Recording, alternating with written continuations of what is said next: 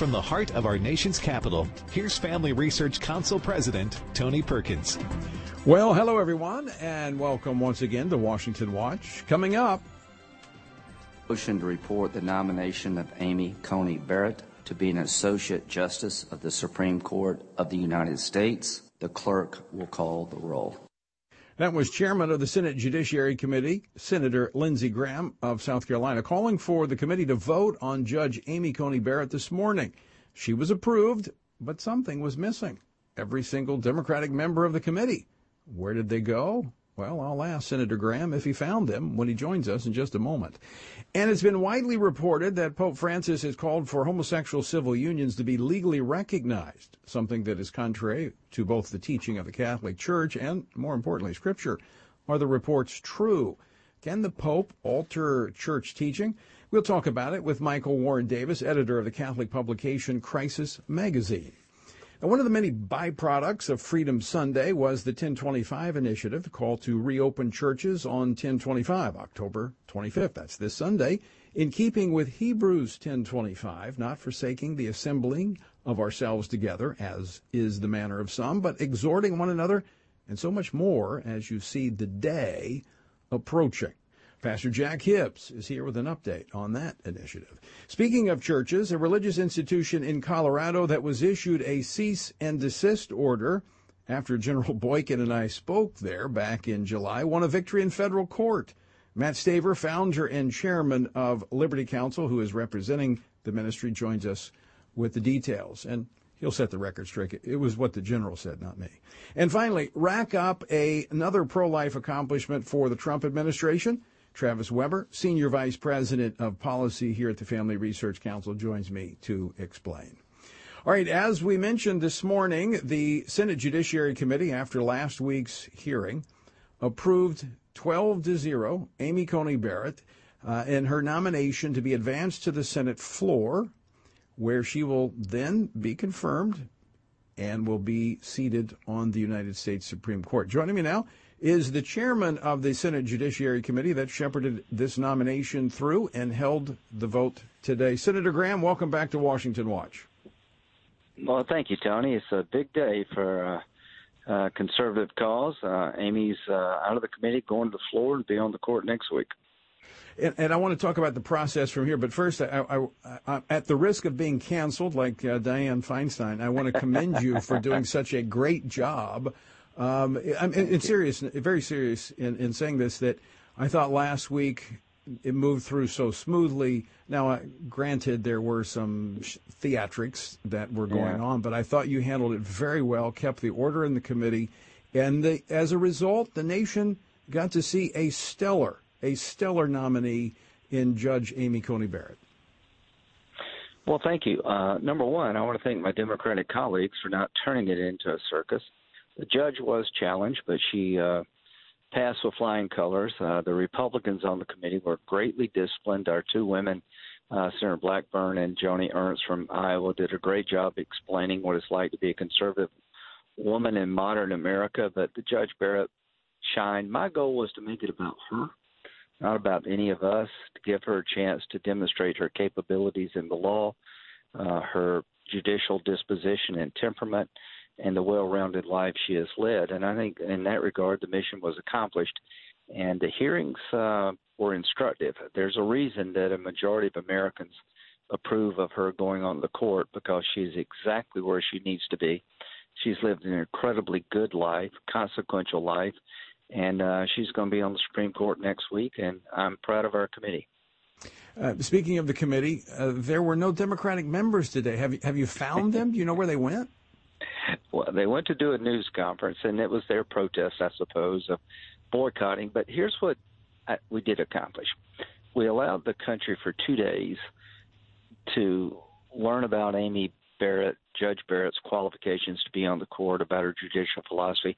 The Democrats showed up to ask her hard questions, and I was disappointed they wouldn't show up to give her a vote. I think Judge Barrett deserved a vote, up or down. They chose to boycott the hearing. I chose as chairman to make sure that she would get out of committee. As chairman, I have the ability with a majority vote uh, to make sure that she moves forward. They intentionally uh, uh, avoided giving me the quorum that you normally need, and it required me to act. And I was uh, insistent upon Judge Barrett getting out of the committee. She has earned the right to be on the floor of the United States Senate, given the way she performed. And to my Democratic colleagues, I appreciate not turning the hearing into a circus. Uh, I was very disappointed you didn't show up. I think uh, the judge, you owed that to the judge, but uh, that's behind us now. We'll take up the nomination over the weekend, and by Monday or Tuesday of next week, she will be uh, confirmed uh, to the Supreme Court. Uh, just so the record is uh, very straight here on the actions taken by the committee today, you did not set precedent, and, and you were operating clearly within the, uh, the, the, the rules of the committee to do right. what you did. Yeah, so we, we gave her we gave the Democrats four days of hearings, like we've done with every nominee since I've been around. Uh, 16 days from the nomination uh, by the president to the hearing is half the people on the court were processed within 16 days. Two full days of questions. Uh, she handled it extremely well. So the vetting process worked. Here's why I think it's important to have these hearings. I didn't think any Democrat would vote for her because Look what happened to Dianne Feinstein. She gave me a hug, a human act of kindness. She didn't agree with the proceedings. She wouldn't vote for the judge, but she did acknowledge that I tried to be fair, and I tried to be fair. And she gave me a hug rather than a handshake, and they're trying to ruin her life. So you got to understand the energy, Tony, in the Democratic Party is very nasty and destructive. Can you imagine voting for Judge Barrett if you're a Democrat? They'd run you out of office. Can you imagine saying no to their efforts to expand the court if they get the House, the Senate, and the White House? So please understand that the energy in the Democratic Party uh, is is very dangerous right now in terms of institutional safeguards. Yeah, and that's even after you tested negative for the coronavirus. So uh, you, you weren't even contagious. Well, no. the point the point I'm trying to make is that Joe Biden's not in charge of the Democratic Party. Dianne Feinstein is a progressive in every sense, but a very decent person, somebody you can find common yeah. ground with. She's old school. Well, old school is no longer accepted in the modern Democratic Party. And that's uh, alarming. It's not enough to share. Well, it's just not enough to agree on the issues. You have to hate the people the left hates. They hate me. They hate my guts for Kavanaugh, and I dare help President Trump. So my opponent's going to raise $120 million, the most in the history of the United States Senate, to take me out. So if you can help me at lindseygraham.com, I'd appreciate it. A little bit goes a long way. But the bottom line is they're not going to intimidate me. We're going to get her through. The people on the committee on the Republican side did a wonderful job. And what happened to Dianne Feinstein should be a wake up call for America. The people driving the Democratic agenda have no tolerance for anything different. You are you. That is an excellent point to make, Senator Graham. By the way, b- before I move on to that point, I do want to encourage our listeners. Look, when you've got those individuals who are leading out on critical issues like the courts, but uh, Senator Graham, if I can add to it, you've also let out on a number of life issues. You've uh, held hearings. You. You've held, you've let out on religious liberty issues. I've testified before your committee on international religious liberty issues. So I mean, you've you've let out on all those issues that uh, we as conservatives care so much about. So your leadership is established. Um, frankly, speaking for myself, I want to see you in the United States Senate continue to do you. what you're doing. But this is this is a, a teaching moment because, as you said, the the courtesies that we normally extend to our fellow human beings are now considered out of bounds. The fact that uh, Dianne Feinstein would, would, would, would just commend you on conducting, right. not, not, that she agreed with you, but she commended you for the way you conducted the hearing, gave you a hug, a an act of, of you said, kindness, and she's being rejected. In fact, they're calling for her to have to step down as the major, as the the uh, uh, the, the ranking member on the, the, the committee. And this is so they're willing to, a picture they're of willing where to, we are. They're willing, right? They're they're willing to ruin her life. She agrees with the progressive principle. She's fought for them, but the unpardonable sin was to show me some kindness. Uh, for me to help Trump, this is just a weird time in politics. We can't let these people prevail. They cannot be allowed to run the House, the Senate, and the White House. They will pack the court. They will do away with the Senate filibuster. Uh, they will destroy every gain we made in the pro-life cause. Uh, they will make the judges liberal, not conservative. Our foreign policy will be weak, not strong. Uh, they'll have open borders, free health care for illegal immigrants. So much is at stake. Help well, me, LindseyGraham.com. Pray for us. Help the president. Help us all. If uh, if politics uh, were a Venn diagram, there would be no over- overlap. Uh, there is nothing that is common, I think, between the two parties today. The ideologies are uh, stand in stark contrast. Um, you will be handling Judge Barrett's nomination on the the confirmation on the floor of the Senate. What's what's our time frame look like? You said she'd be on the court next week. Okay, so so to your listeners, you can kind of make a little calendar here. We're going to move uh, the motion to proceed on the nomination out tomorrow. Uh, invoking cloture is bringing debate to conclusion, so we'll have a Sunday vote on cloture you have 30 hours of debate once cloture, ending debate, is invoked. So you're looking at uh, around 7 o'clock, give or take a few hours, Monday night for the final vote. We'll be in session all weekend. I'm not leaving town until she's on the court. And uh, this is a historic moment for conservative women. There's a place at the table for you. That's what Coney, uh, uh, Judge Barrett represents a place at the table for conservative women. So Sunday there will be a debate, a, a vote to end debate. We need every Republican voting with us that we can get. We need 51 votes to get her confirmed, and we will. And then uh, uh, after the Senate votes, the full Senate, I, I, assume that the president will be waiting to swear in. Uh, yeah, she can literally be on the court as early as uh, Tuesday. I mean, Monday night even. So just think about this, uh, Tony. I mean, three Supreme Court justices in his first term. Imagine four more years of President Trump in charge of the federal budget, a businessman with a tax code, business people running the government, not bureaucrats, conservative judges versus liberal judges, order at the border, not chaos, having the cops back, standing by Israel, standing up to the terrorists four more years of the president with a Republican Senate would be a true blessing to this country.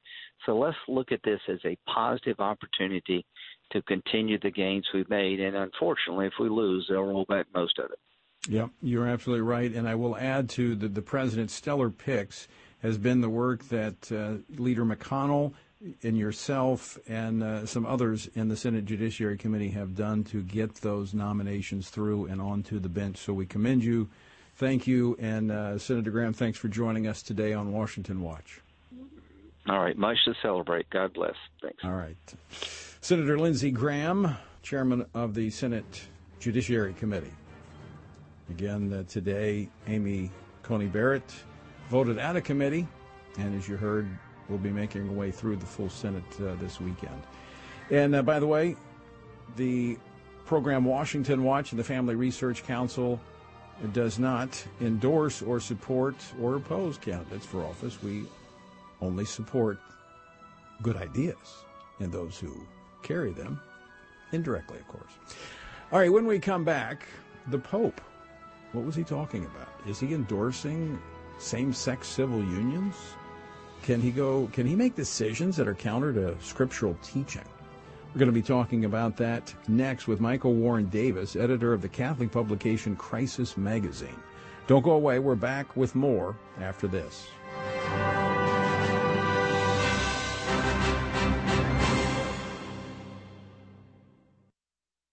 Rapidly changing moral landscape of the 21st century presents a challenge for Christians committed to biblical sexual ethics. An uprising against morality has overturned centuries of norms concerning the family, marriage, and human sexuality. Secular culture is not the only challenger of Christian sexual ethics. Increasingly, theologically liberal churches and denominations are rejecting the church's historic teaching on marriage. As a result, Christians are facing increasing pressure to compromise the Bible's teaching on human sexuality. How should Christians who are committed to God's Word respond to these challenges? What does the Bible teach about sexuality? Family Research Council has a new publication that presents the biblical principles for human sexuality. It lays out a survey of culture, scripture, and church history that will help pastors and all Christians meet modern day challenges to biblical sexuality with truth and love. To access this publication, visit frc.org slash human sexuality. Masculinity in America has never been under attack the way it is today. We've reached the point where the term itself is considered toxic or offensive to many. The consistent message in our nation is that masculinity by nature is bad and is the root cause of many of the problems plaguing our society. From his experience as a military combat officer and ordained minister of the gospel, Lieutenant General William Boykin has seen and dealt with firsthand the breakdown of leadership in our nation by the lack of godly men living lives of biblical purpose. In his latest book, Man to Man Rediscovering Masculinity in a Challenging World, he addresses the essential elements of manhood as a provider, an instructor, a defender, a battle buddy, and a chaplain, and explains how to personally develop these traits and pass them to the next generation. Get your copy today of Man to Man, wherever books are sold. Hey, Matt. Hey, Hannah. What's going on? Why so gloomy? Well, I'm a little disappointed. I had a lot planned to do during the stay at home time, and I just didn't do it. Oh, yeah? What did you have planned that you didn't get to do? Well, I was actually hoping I would finally be able to get time to do a regular Bible reading routine, and I started a couple of times. I just didn't stick with it. Don't be too down on yourself. Starting a new routine can be hard, but one way to help is to join in with others and to have a good game plan. I think I have a good solution for you. Oh, yeah? Tony Perkins and FRC are doing a two year study in the Word. They have it all mapped out. When did they start? I, I would be so far behind. Oh, that's not a problem. You can literally jump in anytime. There's a daily reading, just a couple of chapters a day, with questions to help you think about what you're reading. Nice. Where can I find this? Go to frc.org slash Bible and you can get started. Where's that again? frc.org slash Bible. Got it. Checking it out now.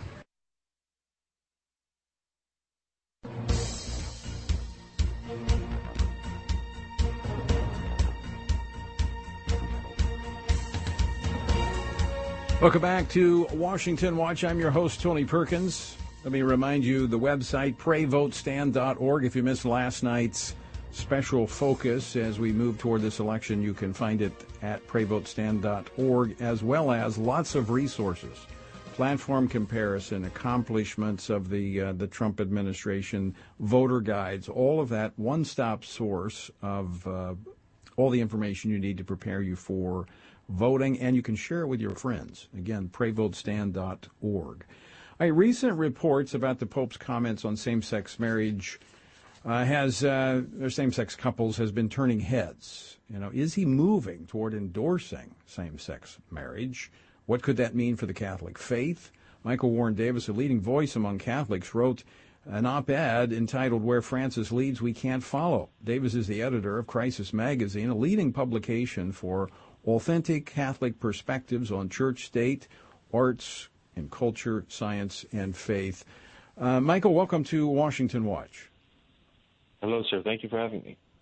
Okay, so uh, what did the Pope say and what did he not say? Well, here, uh, let me quote it very quickly because what we have, what we know, is fairly short. So, the uh, a, a, report from Catholic News Agency um, has is quoting this uh, this new biography that was premiered in Rome a couple of days ago, uh, and so the text that they quote says, "Homosexuals have a right to be a part of the family. They're children of God and have a right to a family. Nobody should be thrown out or be made miserable because of it." What we have to create is a civil union law. That way, they are legally covered. I stood up for that. End quote. Uh, so those are so various reports that have come out since that initial report from Catholic News Agency have contested, you know, maybe the uh, the, the, the those words were edited so as to give the impression that Pope Francis was endorsing civil unions for same-sex couples when he wasn't really. Um, but you know, if you, I've I've read all of those reports, and the thing is, it, it really sounds like, by any stretch of the imagination, he is saying that he would support uh, civil unions that would include same-sex couples. The thing is, um, this this uh, this documentary that these quotes are being taken from, even if they were edited somewhat deceptively. Um, it was viewed by the screened by the Vatican before it premiered. Um, it was seen by the Pope. It was approved by the Vatican, and today uh, the director of the documentary received a an award for the documentary in the Vatican Gardens. So this is something that the Vatican has gotten completely behind and has not issued any statement whatsoever uh, clarifying or confirming that the Pope does indeed support civil unions for same sex couples. I mean, we, we saw this play out in the United States where this is kind of the the first step moving toward same sex marriage. I mean that that was the progression that we saw here in the States. But the the point here is the the, the not the individuals. I mean everyone understands that well, maybe rephrase that as as Christians, we love everyone. We're commanded to love everyone, and we desire everyone to walk in the truth so that they'll have freedom and the, the abundant life that Jesus talked about. But we can't affirm everything is equal. And this would suggest that we're that the Pope would be moving toward affirming a relationship that is contrary to Scripture. That's right. Some people have said that, you know, the Pope could be talking about civil unions in a way that would include friends, you know, platonic friendships, uh, even perhaps brothers and sisters who uh, who live together, um, but you know have never married, so that they can be mutual beneficiaries of each other's wills and each other's health care proxies and things like that. Um, a, of course, as you know very well, uh, you can designate whoever you want as your health care proxy or the heir to your will, or you don't need a special union for that. But more importantly, um, no one was talking about civil unions before same sex couples began demanding the right to marry. And civil unions emerged as a kind of compromise, or what some people thought was a compromise, right. um, between between uh, no nothing at all and full on marriage. And of course, no one ever they're, they're not going to stop it civil unions. They never do, and they never have. Um, but the, so, but the, the concept of civil unions is absolutely, uh, you know, it, it is entailed in in homosexuality, and uh, and the, the problem, as you as you alluded to, the problem here is that um, the, the, perennial teaching of the Catholic Church uh, is that the civil authorities cannot sanction or enable any sinful behavior. Um, obviously, you know, if a government uh, permits the sale of pornography, that doesn't make the government itself invalid. But Catholics can't ad- actively advocate for something that would give some sort of legal sanction to uh, acts that it considers intrinsically immoral. Homosexuality is one of those, and so uh, you know, the Pope, ha- if if this is true, if the Vatican doesn't come out and say, of course, Pope Francis never meant to give the impression, et cetera, et cetera, unless they do that, then I I think the Pope has com- has committed a very serious error and is going to lead other Catholics into again a very grave error. So what happens from here, Michael? I mean, obviously there are many Catholics who say, "Wait a minute, this is not the teaching of Scripture. It's not the teaching, the historic teaching of the Church. We can't go here." Yes, that's right. Well, uh, Bishop Tyler of Strickland, who's one of the most popular uh, conservative bishops in the United States, came out against what Pope Francis said. Um, Cardinal Burke has said, you know, if this is true, then it's again a very grave error, contrary to church teaching. Um, Bishop Tobin uh, of Connecticut, uh, Rhode Island rather, um, has done likewise. So there has been not only conservative Catholic commentators like myself, um, but very powerful members of the American Catholic hierarchy have immediately voiced their opposition to to this uh, to this inversion, uh, which is in a way it's, it's very good news. It shows that there are going to be um, pastors who are who are standing up and speaking out on behalf of the of the authentic teachings of the Christian faith.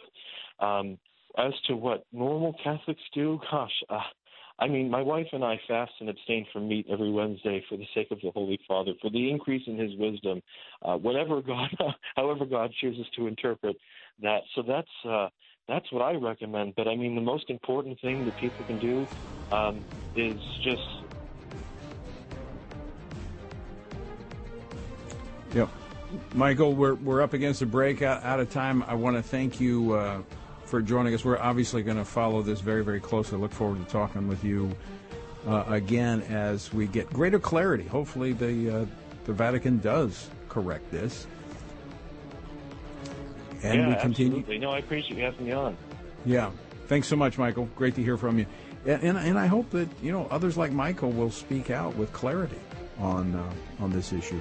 All right, coming up next, 1025. Hebrews 10:25, do not forsake the assemblings of yourself together. Well, there's an initiative that sprung out of Freedom Sunday, 1025 initiative. Pastor Jack Hibbs of Calvary Chapel, Chino Hills, is here next with an update. Don't go away.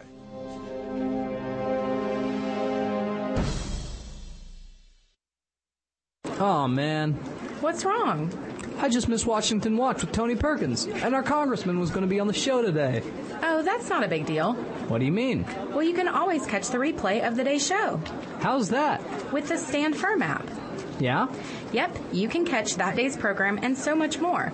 You can contact your elected officials on campaigns and policies that are important to you with the Take Action tab. You can listen to Washington Watch with Tony Perkins live and play previous episodes while conveniently going about your day. You can access the Washington Update, informative blogs, tweets, and critical campaigns on the main feed so you can stay up to date on local and national news.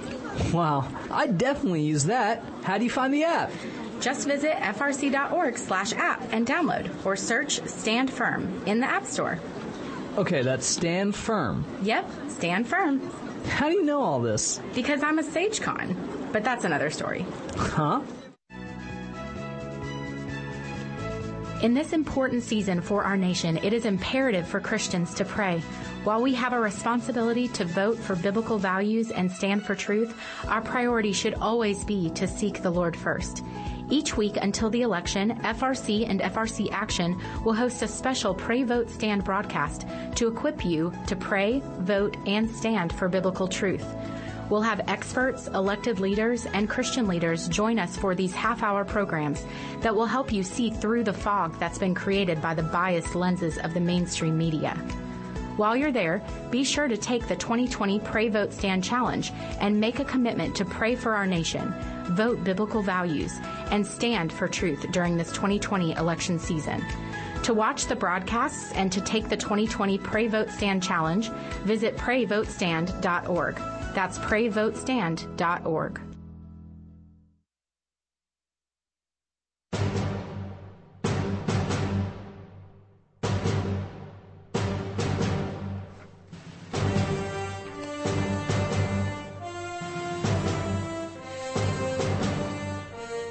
Welcome back to Washington Watch. I'm your host, Tony Perkins. A few Sundays ago, uh, we had the pleasure of hosting Freedom Sunday at Calvary Chapel, Chino Hills in California. By the way, um, that's going to be airing on uh, a number of stations across the country. In fact, Daystar will be airing, re-airing a 90-minute uh, version of the Freedom Sunday on October the 31st. I encourage you, we'll give you more information because it's uh, it's really important. This is really good stuff, and I want to make sure that everyone gets a chance to uh, to see this.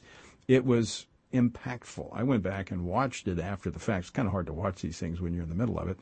Went back and watched it, and the information was astounding. Um, and and so if you were like undecided, you would be decided. If you were like lacking enthusiasm, you would have enthusiasm.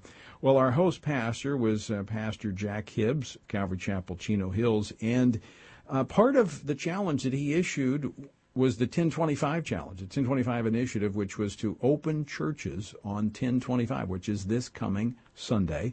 Uh, from that sprang a national billboard campaign to open these churches, but but there's been some resistance. Joining me now to talk about it, Pastor Jack Hibbs from Calvary Chapel, Chino Hills. Jack, welcome to the program. Well, Tony, thank you. It's always great. So, uh, yeah, we've got some resistance going on. Well, tell us about it. I know you've got some resistance to that. Plus, while I was out there, you're doing under the law. You're allowed to uh, to gather baskets at harvest time, uh, and go, go, uh, gather uh, ballots, I should say, at harvest time. and um, it, but everybody's able to do that, but churches, for reason, churches, gun stores, and the GOP, according to the attorney general out there. Well, you're right. We probably need to be a little bit more clear. If you are a, a, a church that's leaning Democrat, you're okay to do that. If you are some other uh, liberal organization, you can do it, and it's being done, by the way. And in fact, if you're a Democrat candidate, like several in Orange County, you can do it. But if you're a Republican uh, candidate, you can't do it. uh, or if you're a church that's conservative, you can't do it. Now, when I say you can't do it, Tony, I'm being sarcastic. It's the law now. You, we can do it. We have constitutional attorneys that that have backed us up. We are not only well within the law. Uh, it's been commented, Tony, that we are really setting a, a standard. So what that means is citizens from a four-county region of Southern California can bring their ballots on Sundays to our church. They are uh, eyes full on. Uh, ballot goes by that voter to the box. It goes into a box. It is recorded by a, a, a designated uh, individual which signs it. That's a locked steel box, Tony, that each week uh, makes its way to the county vor- uh, county registrar's office, where those ballots are unloaded. And uh, by the way, we've received high praise from those registrar's offices, and uh, it's quite an example. Here's the problem, Tony. In Southern California, anyway, uh, the Democrats have invented this ballot harvesting idea, but in this election, the conservatives are taking advantage of it more than the other team, and they don't like it up in Sacramento. That's right. They don't like you taking tools out of their toolbox and using them against them. And that's what this is all about. But, you know, it's the law. It's allowed for, and you're doing it. And I've been there and watched it, and I think it's amazing. And I, I think it's great to use their own devices against them. Yeah, now, yeah. let's talk about the billboard campaign that has run into some resistance.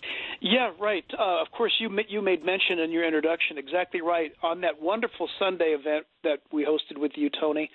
The cry went out to American pastors across the states. Open up on October 25th in alignment with Hebrews 10:25, where the Scripture tells us they're never to forsake the assembling together, but in fact do it all the more as we see the day approaching. And so we put out a national. And, and by the way, that wasn't the day wasn't the election day, but that's just as important too. Yeah, um, yeah. It was the day, and as we see things getting more intense, all the more reason the churches should be meeting. Exactly right. And so, yeah, we did a national uh, uh, billboard campaign, uh, and it's gone very well. Except uh, we had a digital ba- uh, uh, billboard in Times Square, New York City, that just got yanked because Times Square management uh, received complaints. They pressured Lamar Advertising. They pulled it. And uh, now we've got uh, our friends at ADF looking into this regarding the First Amendment violation. But it simply said, Tony, open up your church on October uh, 25th, and uh, people complained about that, which tells you the spiritual yes. battle we're in. It, it's yeah. it, there's no gray zone anymore. Everybody, it's it's clear. It's black and white. Somebody saw that they they took an offense to the church opening up. That tells us a lot about what kind of battle we're in right now. That's right. All the more reason we need to open up uh, because the enemy, the enemy of our souls, would love nothing more than the churches of America to stay silent, to stay closed, and to uh, allow the for- forces of darkness to have their way in America. Which, by the way, for the last six months, I think that's why the, yeah. that we've had the lawlessness and the chaos on our streets. Well, Pastor Jack Hibbs, as always, great to have you on the program, but I'm so grateful you keep ADF busy uh, because you're always doing the things that should be done by the pastors of America. Tony, thank you. All right. Uh, pastor Jack Hibbs, Senior Pastor, Calvary Chapel, Chino Hills. Dear brother and a, uh, a patriot and, and, a model. Uh, he loves his people, shepherds them wisely, but isn't afraid to stand up for what is true and what is right. I pray to God that we'll have more pastors like that across America. All right, speaking of churches and religious institutions being shut down, Colorado, the governor of Colorado issued a cease and desist order to our good friend Pastor Wommack after the general and I were out there back in July. Well, Matt Staver with Liberty Counsel is representing him. He's here next. Are you looking to grow closer in your relationship with Jesus Christ and in your knowledge of God's Word? Family Research Council has a three part series titled Three Ways to Read the Bible. This series shares helpful ways to be encouraged and directed by God's truth by observing the text of the Bible and applying it to your life. There is no better time than now to get to know God through His Word by looking into the Bible to see what it says about itself, God, and humanity. There's no better time than now to begin devoting time to the Lord and to seek out His meaning for you. This blog series is a great primer on opening your eyes and heart to Him through the Bible amid the toils and troubles of today. Check out this helpful resource and learn how to read the Bible with not just your eyes, but with your heart and mind as well. To learn more, visit frcblog.com slash ways to read. That's frcblog.com slash ways to read. Since the 1973 Roe v. Wade Supreme Court decision, Congress and many states have taken various actions to stop taxpayer dollars from funding abortions or the abortion industry. As early as 1976, Congressman Henry Hyde led the effort to ban federal funding for abortions. The Federal Hyde Amendment, named after him, established the principle that abortion is not health care, and therefore taxpayers should not be forced to fund abortions. Despite these efforts, the abortion industry still receives millions of dollars each year in taxpayer money. In 2019, Planned Parenthood, America's largest abortion provider, received 616.8 million in government funds. Family Research Council's newly updated pro life map tracks how your state has taken action to stop taxpayer funding of abortions. Go to frc.org slash pro-life-maps to see where your state stands in the fight for life. That's frc.org slash pro-life-maps. The rapidly changing moral landscape of the 21st century presents a challenge for Christians committed to biblical sexual ethics. An uprising against morality has overturned centuries of norms concerning the family, marriage, and human sexuality. Secular culture is not the only challenger of Christian sexual ethics. Increasingly, theologically liberal churches and denominations are rejecting the church's historic teaching on marriage. As a result, Christians are facing increasing pressure to compromise the Bible's teaching on human sexuality. How should Christians who are committed to God's Word respond to these challenges? What does the Bible teach about sexuality? Family Research Council has a new publication that presents the biblical principles for human sexuality. It lays out a survey of culture, scripture, and church history that will help pastors and all Christians meet modern day challenges to biblical sexuality with truth and love. To access this publication, visit frc.org slash human sexuality.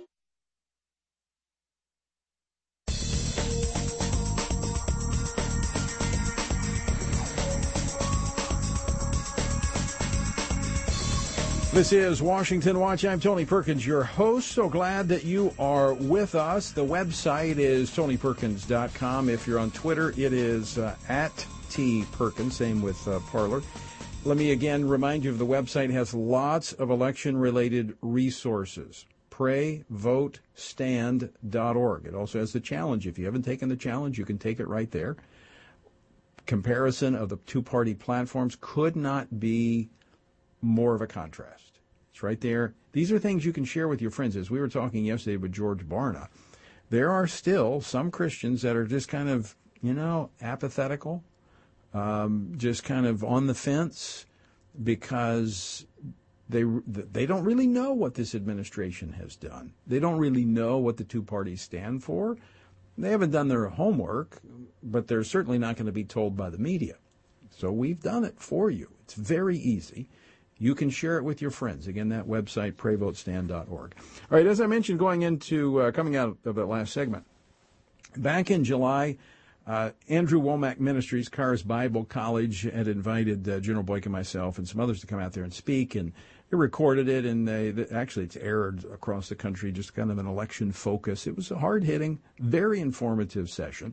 Well, the following morning, uh, the governor of Colorado, his office, issued a cease and desist order to Andrew Wommack Ministries saying you can't meet your, you got too many people there. Well, the reality is there's a double standard. Fortunately, uh, Liberty Counsel, headed up by our friend Matt Staver, came to the aid and rescue of the of, of Andrew and others, and as a result, last week, U.S. District Court judge ruled in favor of two Colorado churches, removing extreme restrictions against churches in the state of Colorado that were not being applied to other entities. Joining us now to talk more about this is uh, the chairman of Liberty Counsel and the founder, Matt Staver. Matt, welcome back to Washington Watch. Thank you, Tony. It's a pleasure to be with you. Well, you got to be pleased with uh, this ruling from a district court judge appointed by Donald Trump. Yes, and you know, let me uh, key off on that because we're working in 44 states. We've been working with about 2,000 or so pastors and churches, and we're litigating in a number of states. And so we're very familiar with all the different cases that are out there. Every single case that represents a church against these unconstitutional discriminatory orders, wherever it may be in the country, every church that has filed that is before an a Trump appointee has ultimately won with a very solid written opinion.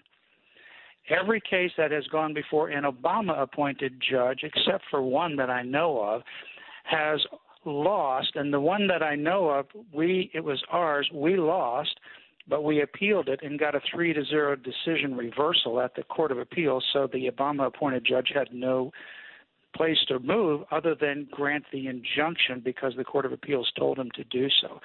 So that gets you right back to where you started at this program before you introduced me about elections. Elections do matter, and we see it on the ground a stark difference between judges that follow the rule of law, the Constitution, and believe that words matter versus activist judges. And this is a clear example of a Trump appointee who really got it right on the Constitution and said that these unconstitutional limitations applied to churches that are not imposed on similar non religious meetings are unconstitutional under the First Amendment. And we're talking about our most fundamental freedoms. I mean, this is our first freedom, the freedom of religion. And it really hangs in the balance based upon who's sitting on the bench. Yes, I was talking to my wife last night uh, as we were talking about this particular opinion. I said, you know, it's really a shame how the judiciary has been so messed up and that it depends upon whether you have an activist judge or a constitutionalist judge. It really should not matter uh, their particular individual right. views. It should only matter what the words of the Constitution or the statute say. It's a fairly simple thing. And on these cases, with regards to the churches, I mean, the Supreme Court said way back in 1947 in the Everson case, it said this, and it's almost a verbatim quote that neither the state nor the federal government can force someone to attend church or stay away from church against their will. That's as far back as 1947. That's you can't get any more clear than that, and yet that's in fact what's happening in these unconstitutional orders. What what strikes me, um, Matt, about these cases is the blatant discrimination that governors like the governor of Colorado, Nevada, uh, California, and others engage in, where they have a double standard and they treat churches and religious entities much different than the secular organizations of similar size and purpose. Yes, and you can even see that internal because we say that there's two forms of discrimination internal and external. Internally, believe it or not, every one of these COVID restrictions allow the churches to conduct non religious meetings inside their church with no limitation. There's not one that doesn't do that. You can feed people, you can shelter people, you can give them non religious counseling, how to find a job, how to apply for certain kinds of benefits uh, substance abuse, any non religious kind of meeting, there's no limitation. But as soon as you transition to a religious meeting, worship, communion, prayer, praise and worship, Bible study, that becomes a religious meeting in the same building with some of the same or most of all the same people. And now the restrictions kick in. And then when you look outside the church, there's the discrimination. For example, uh, in Colorado, what the court said is there are big uh, Amazon warehouses where people work there for eight plus hours a day, and there's no numerical limitation. There's no numerical limitation on retail and some of these other places as well. And he also said, with regards to the mask, because the church has actually uh, said that the mask interfered with the free exercise of religion, there's exemptions for the mask. For example, everybody knows this. You can go to a restaurant you may have to wear a mask when you walk in, but as soon as you sit down, you can stay there for hours and uh, sip water or eat a steak. You can sing happy birthday to one another, and no one seated is wearing a mask. But in Colorado, you have to wear a mask even if you're going to go inside, socially distanced, thousand seat sanctuary with a smaller group of people. And far apart from one another, you have to wear a mask. So whether it's the numerical restriction or any other kind of restriction, it's very clear to see that places of worship, houses of worship, religious meetings are clearly treated as second class and they're discriminated against when you compare them either internally what they can do non-religiously for meetings or externally what other non-religious similar gatherings are allowed to do. Well, uh, Matt, when I was there at uh, Andrew Wommack's place in July, that apparently triggered this action by the government there. I got on a plane to fly across the country, a plane that every seat was filled yeah. uh, for nearly three hours, sitting elbow to elbow. Uh, and when we were at this venue, as you mentioned, it's I know it's it's probably a couple thousand people. I don't know. It's a large yeah, place. one hundred seats. Yeah. And they were spaced out. We had about nine hundred people there. They were all spaced out. That you can't do, but you can sit elbow to elbow for three hours in a plane, and that's okay. Something's wrong with I know, that picture. I've, I, I've seen the exact same thing uh, all over the country. The planes are packed but this is a 3,100 seat sanctuary. It doesn't really matter if it's a 10,000 seat sanctuary. There's these small numerical numbers that are allowed because it's a place of worship. That makes absolutely no sense. If you have a, a sanctuary that seats only 200 people, versus a sanctuary that, that seats 20,000 people if you have one that big, you still have these small numerical limits. But when you get over to Amazon and Walmart and all the big box centers and even the abortion clinics, you can jam them with no problem. You can put as many people in the liquor stores with no problem.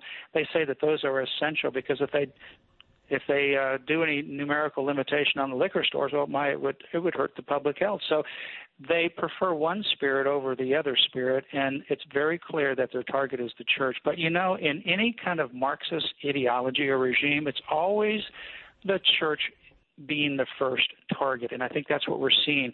Yeah. There's a pattern. These are Democrat governors who are radically pro abortion, and every one of them that have these restrictions discriminate against places of worship, and they publicly support the riots and protests. Yeah, no question. And I think some of these uh, Democratic governors prefer the liquid spirit to the living spirit. So there's no question about that. Matt, thanks so much for joining us. And thank you for the great work that Liberty Counsel does. Oh, well, thank you, Tony, for all the work you're doing as well. Matt Staver, founder and chairman of Liberty Counsel. And folks, if you have the opportunity to support ministries like ADF, Liberty Counsel, First Liberty, Pacific um, Justice Institute, you know, support them. They do great work, even more so as religious freedom comes under attack.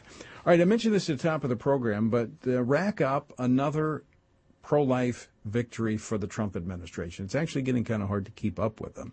Uh, although we, we try very hard, and guess what? That resource is also available for you at prayvotestand.org. We're keeping track of everything they've done, and here to tell us about the latest significant gain globally on the issue of life is the Senior Vice President for Policy and Government, Travis Weber. Travis, welcome back. Thank you, Tony. Okay, uh, so tell our listeners uh, what happened today. Yeah, so a document known as the Geneva Consensus Declaration promoting women's health and strengthening the family was signed by a number of governments from around the world, including the United States, which was a co sponsor of this declaration, along with several other countries basically the way to think about this is this document affirms the right to life and right to family internationally. It promotes better health for women, preservation of life in the family, and protects national sovereignty regarding these matters. So, uh, core issues of importance to FRC human life and dignity, protecting the unborn and everything that goes along with it, and protecting the family. Internationally, we know these, these rights and the interests are under attack. So, this is really to be applauded how the United States has taken a lead to elevate life and family internationally, join with like minded nations on these matters who have come alongside of us and signed this Geneva Declaration today. And um, uh, this is a, it's a big step for, for not just a symbolic elevation of these issues, but but towards a furtherance in policy internationally, setting the stage for years to come. Yeah, 31 uh, governments, uh, nations uh, joining with the United States on this. But the, the, the, the, significant, I mean, it's significant on many fronts, but one of the most significant aspects of this is that this is 180 degrees from what the previous administration did. I met with you know, over the course of the uh, the Obama administration, met with a, a, number of ambassadors and leaders from other countries who were complaining about the fact that their arms were being twisted by the Obama administration, Hillary Clinton, uh, John Kerry, to promote abortion in their policies in order to get U.S. foreign aid. So this is a sea change when it comes to our foreign policy, embracing life and promoting life where it has been promoting abortion. Yeah, Tony, um, you know, he, now we have the Trump administration. President Trump's been very clear with his his policy on protecting human life. So logically, um, and and something to and something to be celebrated, that policy has been implemented internationally. And if we've seen any resistance internationally, it's due to elements who are trying to obstruct the president's agenda on this issue. Uh, but thankfully, the the administration and the pro-life advocates President Trump's appointed have continued to move the ball down the field on life, and and now the arm twisting's coming from those obstructionists, sometimes career bureaucrats or others who don't want to see uh, the president who's been elected uh, advance his pro-life agenda. But but it's still happening, and we have to make sure people understand and know about it. Yeah, and, and, and again, uh, why this is significant for the sake of promoting life and around the, the world and allowing states, uh, allowing countries not to be bullied by the United Nations and oftentimes governments like the United States that promote that agenda is to allow them, and many countries are religious in their orientation and do recognize the sanctity of human life, and to, to leave them alone and allow them to to have those policies in place. But it's it just it's a huge change from what we've had before. And this administration, it's not just talk. It's not just oh, well, we'd like to do this, but we run into opposition. No, this administration follows through, unlike any I've ever seen before. So there, you you have a document, as I mentioned earlier, that has list that list all of these accomplishments. Tony, I'm looking at right now, twelve to thirteen pages of of doc uh, of accomplishments that the Trump administration has uh, completed on matters of life, family, and religious freedom, and we have even broken these out into into the areas of life: domestic religious freedom, family, and international religious freedom. And all of these are available on prayvotestand.org if you go to the Trump administration accomplishments section. But it's really significant because it's it's laid out in an easy to understand format. We can see what the administration has done on life the Geneva Declaration today is only one uh, instance, another another good instance of them advancing a pro-life yeah. agenda. But we can see this uh, carried forth in the areas of family, religious liberty, and international religious freedom as well. All of these areas they have. We have pages and pages of accomplishments here. Folks can see all these for themselves if they go to prayvotestand.org and click on Trump administration accomplishments. All right, Travis Weber, thanks so much for joining us. Appreciate the update. Thanks, Tony. Thank you. And uh, and by the way, if you can't get to the website, you can text me the word actions to five three four four five five three four four five. The word actions, and I'll get you a link to that same document. Either text me actions to five three four four five or go to prayvotestand.org. All right, out of time. Unfortunately, wow, that hour flew by.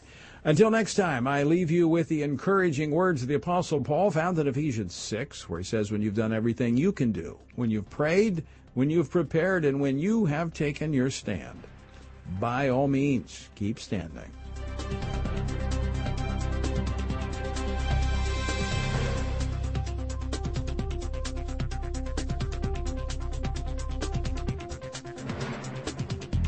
Washington Watch with Tony Perkins is brought to you by Family Research Council and is entirely listener supported.